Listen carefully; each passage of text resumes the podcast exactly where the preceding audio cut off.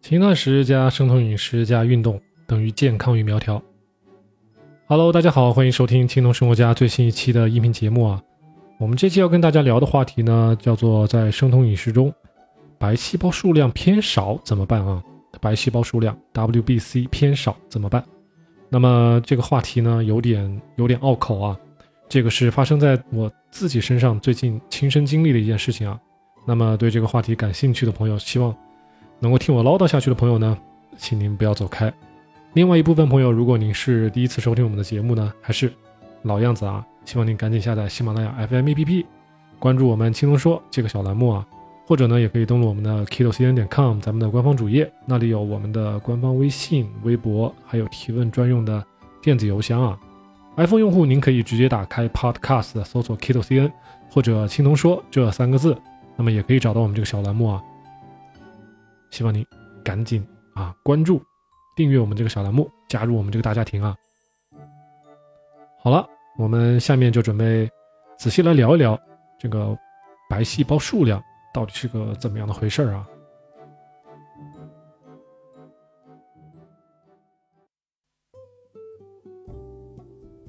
最近呢，我离职了，对，青铜生活家，我呀离职了。在以前的老公司干了足够有十年了啊，大家可以推断一下，我这已经进入人到中年了啊，老男人了。那么要进入新公司之前呢，我需要进行一次身体体检，对吧？体检大家知道最重要的一项就是抽血化验了。那么白细胞数量 （WBC，White Blood Cell Count） 这个在体检血液检测报告中呢是排在第一项的。那么刚好呢，我这一项就检查出来的结果是偏低的啊。怎么个偏低法呢？那么我去的是深圳市宝安人民医院，那么他给出来的一个正常的参考范围是三点五到九点五白细胞数量啊。那么我检查第一次抽血检查出来的结果呢是两点六八。你看两点六八跟三点五之间是不是差了大概有零点九左右？还差的很多哦。那么。第一次这个抽血检查的结果呢，医生就认为我没有通过，当时给我打击挺大的。没办法啊，没办法。那么我现在给大家说一下啊，这白细胞是不是有很多朋友还不知道是什么东西？白细胞呢又叫做免疫细胞啊，免疫细胞主要的作用呢是吞噬各种细菌，防御疾病。那么白白细胞如果过多呢，就是会。相当于告诉我们啊，我们体内的炎症比较多，我们体内这个白细胞正在与炎症做斗争啊，在帮助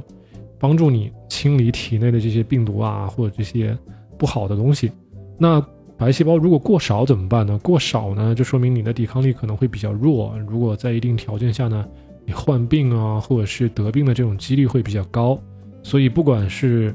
啊白细胞偏多了还是过少了，医生都会建议你。把它调整到正常的范围里面啊。那么我的这个结果呢？刚才说了，我比较少，二点六八，比这个三点五要少很多。嗯，另外还有呢，另外我还查了我的红细胞数量，呃，医院给出来的下限是三四点三，我的结果是呢三点七八。血红蛋白呢是医生给下限。医生给出来的这个正常范围的下限是一百三十，那我的结果是一百一十五，都差了那么一些啊，所以当时医生都认为，啊，我要么是有点贫血，要么这个白细胞呢，可能有点不正常，需要做进一步的检查。那么我也听医生的，做了更多的这个抽血的化验啊，然后检查出来呢，其他的肝、肾、脾的功能都是正常啊，因为，嗯，其实我对自己的身体还是挺自信的。我我最后还不止去了一家医院，我除了这个深圳宝安人民医院以后呢，我还去了啊南方科技大学深圳分院，还去了香港大学深圳分院啊，这另外两家，啊也也是很好的医院，三甲医院。那么医生都会认为可能我有一点点轻微的贫血，可是呢，因为这个数值与下限之间差的并不是很远啊，所以可以忽略不计。但是针对于我的这个白细胞数量呢，还是需要重视的，因为我毕竟偏差的比较多啊。那么，宝安人民医院医生还有那个南方医科大学的医生呢，都建议我可以去打这个所谓的生白针。那生白针这个东西，啊，这三个字儿啊，嗯，是一个俗名，它的真正的学名呢，叫做。重组人粒细胞刺激因子注射注射液，那么听起来 我自己念起来都很拗口啊，叫重组人粒细胞刺激因子注射液。那么它的我查了一下百度啊，它是专门针对癌症或者化疗等原因导致的中性粒细胞减少症而专门这个研制的一种药物啊，是一种打针。虽然这个针不是很贵，我看了一下，大概就五六十块钱一针吧，但是我总觉得当时我第一反应就是哦，这个是类似于疫苗的这种东西，我健康的一个人打这个可能不太好吧，而且这个是给化疗和癌症的人打的，我一个正常人需要打这种东西吗？后来呢，还有一种医生建议我去吃的东东西啊，建议我去吃药。建议我吃一种叫做利可菌的药片儿，这个并不是中药啊，它是西药，吃两个星期，据说也可以提高白细胞的数量。我也我也是在百度上又查了一遍啊，这个叫做利可菌片呢，它是用于预防治疗白血球减少症以及血小板减少症，副作用未知。那么。这个药呢，其实就是说是药三分毒啊，它连副作用都不知道是什么，我也很担心啊，我也不敢吃。毕竟，毕竟我在医院做了各种其他的血液检查，都没有查出来什么不好的疾病啊，或者是什么的，所以呢，我自己不乐意打针或者是吃药啊。特别是刚才我说的这个生白针，它的副作用很强烈啊，有很多，医生往往都会告诉你。啊，它的好处是什么？可是他不会给你提它的副作用啊。刚才说这个副生白针的副作用就是有很多，比如说叫肌肉酸痛、骨痛、腰痛、胸痛、食欲不振、头疼、发热、乏力，极少数人会休克、呼吸困难等等啊。嗯，当时医生就是说，哎呀，你这个为了入职，能够尽快入职，给你最快的一个。啊，方法就是打这个针了。那么我见了宝安人民医院、南方医科大、啊深圳分院还有港大医院啊，这三个医院，其中三个医生中啊，有两个医生都建议我打针或者是吃药，只有一个医生啊，港大医院的医生他会推荐我，啊吃药或者是进行调理。吃药或调理呢，需要最少一到两个星期的时间，然后呢再来重新抽一次血，再来复查。啊，我比较偏向于嗯。调理这一种方法啊，这也是我自己认为最好的一种方法。我不愿意在正常情况下没事儿打针或者是吃药啊。希望大家自己也不要把这个针或者是药当药，嗯，随便吃啊。因为咱们人体很复杂，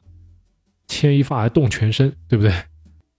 于是呢，我先回家。我回家之后呢，啊，搜索了一下 YouTube 还有 Facebook，我在上面搜索了一下关于 WBC 白细胞。数量减少的这种帖子呀，那么我发现了有个帖子，有一个人说了他自己的亲身的经历，就是他帮他的爷爷啊调理了一下白细胞数量的这个一个经历。那么他说他提到了一个微量元素叫做铜，那么他给他他的爷爷补充了微微量微量元素铜之后呢，他爷爷的 WBC 白细胞数量呢就增多了。那么在检查之后一段时间，减少了这个铜的。补充，那么 WBC 又减少了，所以我觉得这个帖子很有借鉴的这个意义啊，所以我又在百度上搜索了一下这个富含铜的食物到底有哪些，那么我找到一篇文章，这篇文章告诉我们为什么我们人体呃需要微量元素铜呢？那么这篇文章里面提到了三点，我给大家念一念啊，这三点，第一点呢。加强免疫系统。如果铜缺乏呢，可能会导致我们体内的中性粒细胞减少，白细胞 WBC 不足，容易受到感染。我当时看到这第一条啊，我觉得哇，这刚好就是对应我的这个症状呀。第二点呢，铜可以延缓衰老，铜是一种抗氧化剂，可以减少皱纹和老年斑。第三点呢，铜可以让我们的骨骼更健康，因为铜有助于产生胶原蛋白，能够让我们的骨骼更加强壮啊。另外，这个文章还提到了十四种食物，就是富含铜元素的这个食物。那么我在这儿呢，就只给大家选出来三个啊，选出了三个含铜量最高，而且呢，平常在生活中最容易获得的食物，同时还是比较适合我们生酮饮食的习惯的这种食物啊，一共有三种，我给大家念一念啊，也是三个，大家可以拿小笔记一下啊。第一个是肝脏，动物肝脏啊，一百克的肝脏呢，含有十四点九四毫克的铜元素。第二个。是螺旋藻，每一百克的螺旋藻呢，含有六点一毫克的铜元素。排第三的呢是芝麻，烤熟的芝麻啊，大家平常可以配合芝麻酱一起吃。那么每一百克的烤熟的芝麻里呢，有两点四七毫克铜元素。那么在这里这三个里面呢，推荐大家首选动物肝脏啊，当然猪肝、牛肝、鹅肝什么肝都行。看大家的这个购买能力以及这个能够能够买到的这种是否方便的这个程度啊，我自己在家呢就把这个肝脏一般是用来，嗯，先把它切成片儿，把它放到水里泡一泡，洗干净，放到水里煮啊，煮熟。那么煮熟之后，你可以再用来做汤或者是炒，都是可以的啊。呃，另外对于芝麻呢，我一般都是和芝麻酱在一起啊拌沙拉。和那些蔬菜一起拌沙拉，大家平常在我微博上看到的我放在桌子上的那一大盆沙拉，都是用芝麻酱拌的啊。另外呢，我也担心我自己有那么一点点贫血啊，所以我在平常的呃饮食中呢，我我增加了红肉的摄取啊，红肉就是牛肉啊、猪肉啊、牛排呀这种红肉啊，啊，目的就是为了多摄取一些铁元素。啊，因为换到以前呢，我经常买鸡胸肉，水煮鸡胸肉，然后拌沙拉，或者是啊炒各种蔬菜啊，所以在这段时间之内呢，我把鸡肉彻底的就排除掉，我就再也没有吃鸡肉了。这段时间里面，大家猜一猜这个结果怎么样？经过十天左右的调理啊，大家猜猜结果怎么样？再次抽血之后呢，呃，我再给大家念一念啊，白细胞。这个医院给出来的参考的范围的下限是三点五，那么我再一次抽血的结果呢，我的白细胞数量 WBC 变成三点四九了，是不是三点四九、三点五零基本上是一致的啊？呃，红细胞，红细胞医院给出来的参考值的下限是四点三，我测出来的结果呢是四点一四，血红蛋白参考的下限呢是一百三，那么我。的检查的结果呢是一百二十五，基本上也是一致的，也就是说基本上我全部都达到，呃，正常范围的最下值了，最低值了，也就是说我的体检报告合格了，也确实啊，医院给出了合格的体检证明，给我盖了章，啊，可是不幸的是呢，因为调理了十几天，两个星期的时间，我去新公司报道的这个机会已经过了啊，所以 我的工作丢了。嗯青铜生活家，我呀，现在是无业状态了啊。嗯，但是怎么说呢？咱们看到积极的一面啊，这次收获很大啊。我知道，我在我这一年的生酮饮食的这个过程中，这个最后的一块短板在哪里了啊？我的这次经历的这个给我的教训，给我的总结就是呢，除了在生酮饮食中这个蔬菜的脂肪的摄取以外呢。大家千万要记得，也要适当的啊，适当的摄取红肉以及动物的内脏，给自己的身体补充铁和铜元素啊，帮助自己的红细胞，帮助自己的白细胞在体内制造啊，让他们这些呃细胞呢，给咱们身体提供足够强大的抵抗力和造血能力。所以呢，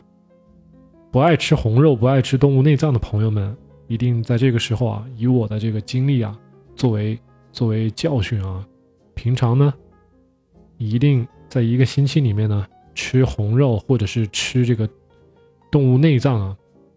至少一到两次吧，我觉得比较合适啊，至少一到两次，两次是最好的啊，不要一直吃鸡肉，不要一直吃鸡胸肉，这样的话。时间长了之后呢，会会有这个，因为我我之前确实确实很少吃啊，基本上平常只有可能两三个星期才会吃一次，呃红肉。那么最近我吃红肉的这个几率变得很大了，很大了啊。相反，这个鸡肉吃的很少了。那么希望大家能够能够学习我这种这种饮食的这种。啊方法，审视一下自己啊，千万不要重蹈我的覆辙。有些朋友，如果您真的是不太爱吃动物内脏，或者是对这个红肉很排斥呢，您可以试着多吃一点螺旋藻。但毕竟螺旋藻呢，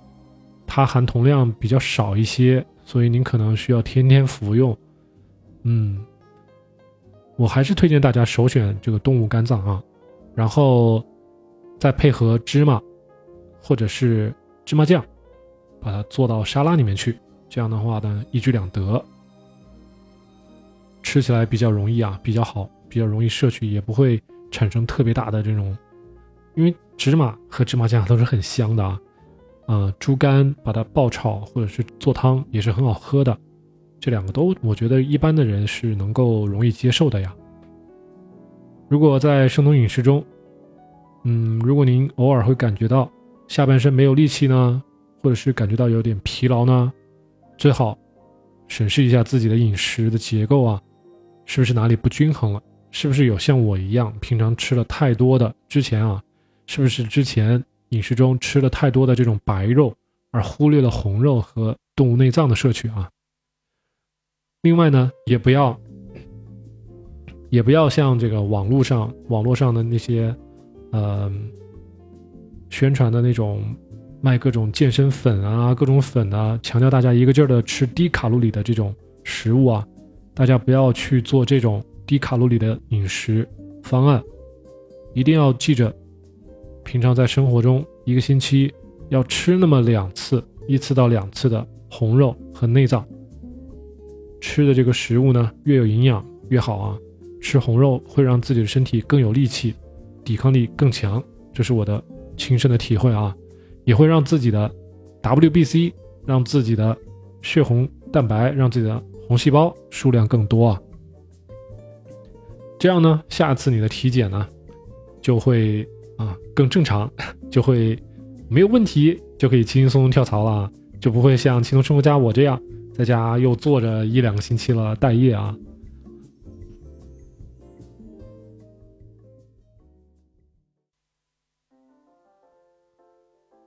好了，我们今天这个话题大概就聊到这里了啊。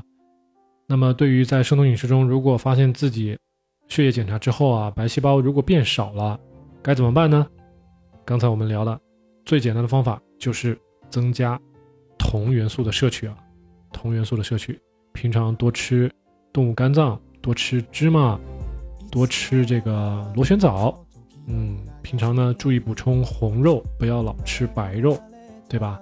那么。应该相信，通过一到两个星期的饮食的这个调整呢，大家的这个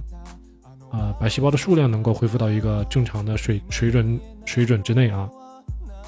好了，那么对于这个话题还有什么疑问的朋友呢？那么在这个音频下面或者是在我的微信、微博下面呢，都可以给我留言啊。如果觉得我这次节目做的还 OK 呢，希望您给我点一个赞。还有呢，千万千万啊，别忘记订阅咱们青龙说这个小栏目。如果觉得，这个音频做的还不错啊，还可以转给你的朋友或者是你的亲戚朋友去听一听。OK，如果还有什么更好的建议呢，或者说您还想听到别的关于生酮饮食中其他的一些话题啊，都别忘了给我留言哦。你们的反馈是我做节目的最大的动力啊。好了，感谢大家这次听我唠叨啊，这次可能跟生酮饮食的话题不是那么的贴切啊，但是没关系，咱们做节目就是这样啊。想到什么就说什么，唠叨唠叨。好了， 我们下一次节目再见。